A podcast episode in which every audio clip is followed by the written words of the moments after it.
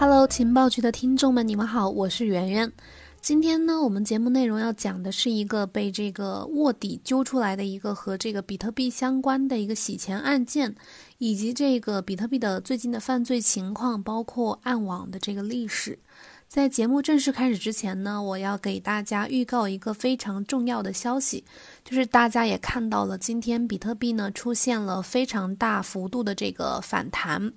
然后呢，很多人，但是这个时候很多人是也依然是很迷茫的。我们发现呢，有的人在做空，有的人呢还在想着怎么抄底。我们准备呢，下周四邀请这个行业的资深分析师来做一期直播分享课，主要是关于这个呃分析全球的金融市场和加密货币市场，以及这个投资者下一步该怎么布局接下来的投资。那怎么参与这个直播课呢？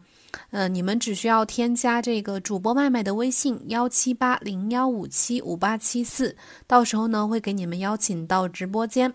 好了，下面进入我们今天节目的正式内容。比特币呢是基于区块链技术，而区块链呢最受欢迎的属性就是它的去中心化，或者说这个去金融机构化，没有中间人，不受政府干扰，和这个交易地址和 IP 都没有关系，交易双方的身份和位置信息呢都没有办法被追踪，享受绝对的一个自由。这些属性呢，是比特币创造之初的最理想化的一个呈现，当然也成为了滋养犯罪分子的最佳场所。但是，随着比特币被全世界人民呃所熟知，政府和监管部门呢也在加大力度打击比特币相关的这个犯罪。就在上周呢，华盛顿州的一名呃居民，一个小伙子，因为向这个卧底特工出售了价值十四万美元现金的比特币，而被指控洗钱，并牵扯出了这个小伙子一系列的这个罪恶。这个小伙子的全名叫肯尼斯·沃伦·鲁勒，居住在博塞尔，今年二十六岁，后面我就简称他叫鲁勒。在二零一八年四月到十二月没有被逮捕的这段期间，他多次在西雅图地区的星巴克咖啡馆会见了国土安全调查局的特工。他曾经在一个比特币的买卖平台叫 Local Bitcoins 上面，以 Jimmy Cut Nine 的这个昵称和冒充罪犯的这个代理商，其实是这个国土安全调查局的特工假扮的。下面我就简称是代理商。他和这个特工呢，至少达成了七笔交易。这些代理商呢，就是这些特工呢，在交易的时候曾经明确的向这个鲁勒表示了，他们希望，呃，用他们的运营收益购买无法追踪的比特币，也告知了鲁勒他们是带着乌克兰妇女来美国做一些不法交易的。但是，即使卧底特工解释并说明了其中交易的一部分涉涉案的现金是人口贩运所得之后，鲁勒不仅没有报警，反而进行了这些交易。二零一九年七月一日是这个 Jimmy Cut Nine，也就是他的这个账户昵称，在 Local Bitcoins 上账户最后一次达成交易。因为从二零一九年十一月起，Local Bitcoins 就不再提供现金加密交易选项。Local Bitcoins 的这个改革呢，也让犯罪分子失去了又一个避风港。并且在交易的过程中呢，鲁勒还向这个代理商炫耀了自己正在成交上万公斤的非法药物订单。后来经过调查局的调查得知，他正在经营一家无证销售非法药物产品的企业，并且还包括多种违禁药品。他还把自己这个复杂的种植过程呢上传到了谷歌和这个 Instagram 的账户，其中呢还包括他和那些药品的合照。所以呢，他还被指控是密谋制造和销售非法药物。上周二，鲁勒在美国的西雅图地方法院出庭，他被指控呃从事未经许可的这个转账汇款业务和五项非法洗钱的罪名。这个控诉指出呢，他没有进行任何的 KYC，呃身份验证核查，洗钱的洗钱罪最高可以。被判二十年监禁，而毒品交易罪呢，最低可以判处五年监禁，最高可以判处四十年监禁。即使是最严密的犯罪，在法律的监管之下呢，也只能无处遁形，并将受到这个严厉的惩罚。其实，比特币诞生以来的第一个主要的应用场景啊，就是在这个暗网中，也就是我们说的这个说的通俗一点，就是黑市。我之前我们之前有讲过这个比特币暗网的历史啊，就是最有名的就是那个丝绸之路。丝绸之路呢，是一个叫乌布利希的男子通过自自己所学的这个编程搭建的一个电商网站，而他自己呢，也成为了入驻的第一个商家。他把自己和女朋友种的那种置换蘑菇放在上面挂牌出售，结果呢，没有几天就有顾客上门来买。很快呢，就不断的有毒品、有毒贩慕名而来，入驻这个神秘的商城（打引号的商城），买家们呢也纷沓而至，丝绸之路呢就成了这个邪恶版的淘宝啊。除了毒品之外呢，其他的业务也开始拓展开来。丝绸之路的注册用户呢迅速超过了一百万，商品也超过了一万种。自二零一一年的二月开始。丝绸之路在其成立的三十个月当中，专门接受比特币付款、洗钱、贩毒、贩卖人口，甚至人命等等，彻底成为了滋生犯罪的这个温床。当然，不可否认的是，当时的丝绸之路给比特币的发展带来了不可磨灭的贡献。丝绸之路曾经流通超过九百九十万枚比特币，当时的价格总共高达一十二亿美元。占据了当时比特币流通量的百分之八十，但是罪恶的缔造者总是会受到惩罚的。仅仅不到三年的时间，乌布利希就被逮捕了。乌布利希在旧金山图书馆被美国 FBI 抓捕入狱，并被缴获了四万个比特币，当时价值总共超过了两千八百万美元。二零一七年五月三十一日，乌布利希上诉失败，被判了无期徒刑。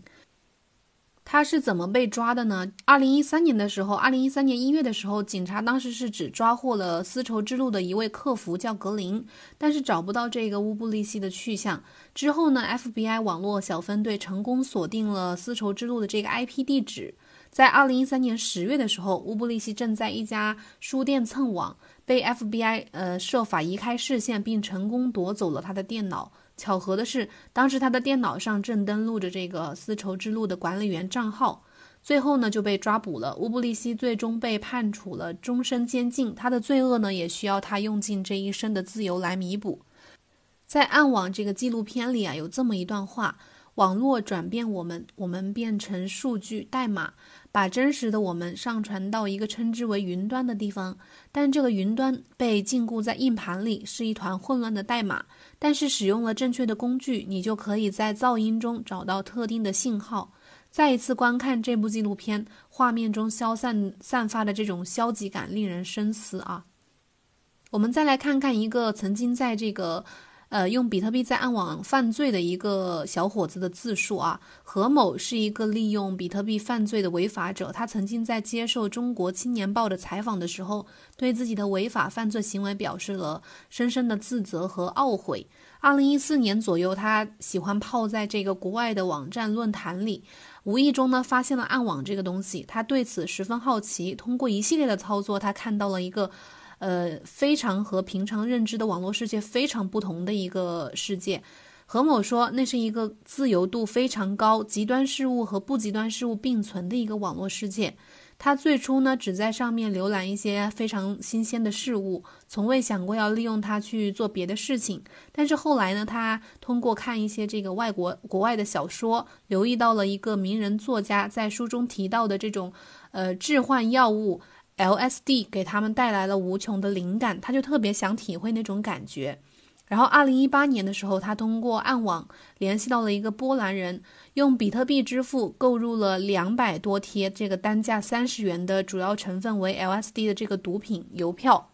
何某在吸食这个毒品之后呢，他还表达了一个自己他的感受，说色彩错乱，时空颠倒，好像体验了好几种人生，度过了三生三世。他认为这种致幻药物没有成瘾性，也是无害的。但是何某意识到这个这种药物呢，在国内有很大的市场。之后他辞掉了原来的工作，专门在暗网上去联系境外的卖家，购买这种毒品，通过微信和网络来联络国内的买家。将收到的这个毒品呢，以每一贴一百六十元至两百元的人民币的价格来进行销售。但是呢，很快惩罚就随之而来了。三十岁的海南人何某在这个江江苏海安市看守所拿到了法院的判决书。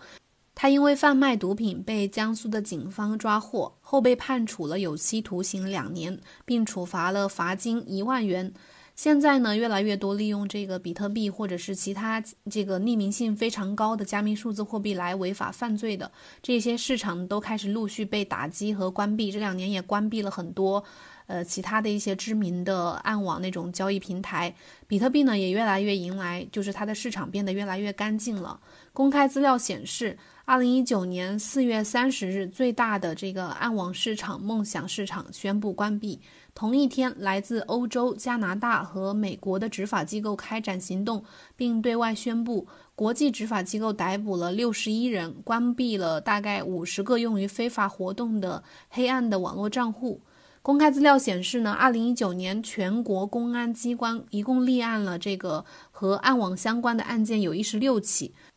抓获了从事涉及这个暗网违法犯罪活动的犯罪嫌疑人一共二十五名，其中已经被判处有期徒刑的有两名，刑事拘留的有二十三名。比特币呢，由于它特殊的这种区块链的技术和属性，一直被外界人士诟病为是洗钱工具、犯罪工具，但是却忽略了它其他的优势和价值，以及它对于未来社会的一个重大影响。加密数字货币现在还只是处于一个非常原始、非常早期的阶段，还有很多的这个应用面需要去完善和监管。就如这个前面说的。虽然比特币的成长离不开暗网，但是在比特币这个庞大的交易量里呢，只有百分之一的这个量在暗网中流通，其余的都是合法交易，且这个比例呢还在持续的下降。所以呢，区块链本身就有非常强的溯源性。我们可以利用区块链技术来打击区块链缔造的这种犯罪。我们呢也相信，在这个政策和监管的不断的干预之下，比特币会变得越来越纯粹，这个市场会变得越来越干净。好了，以上就是我们今天的节目的所有内容，感谢你们的收听。不要忘记关注我们下周的直播哟，添加主播的微信幺七八零幺五七五八七四。祝大家周末愉快，我们下周再见，拜拜。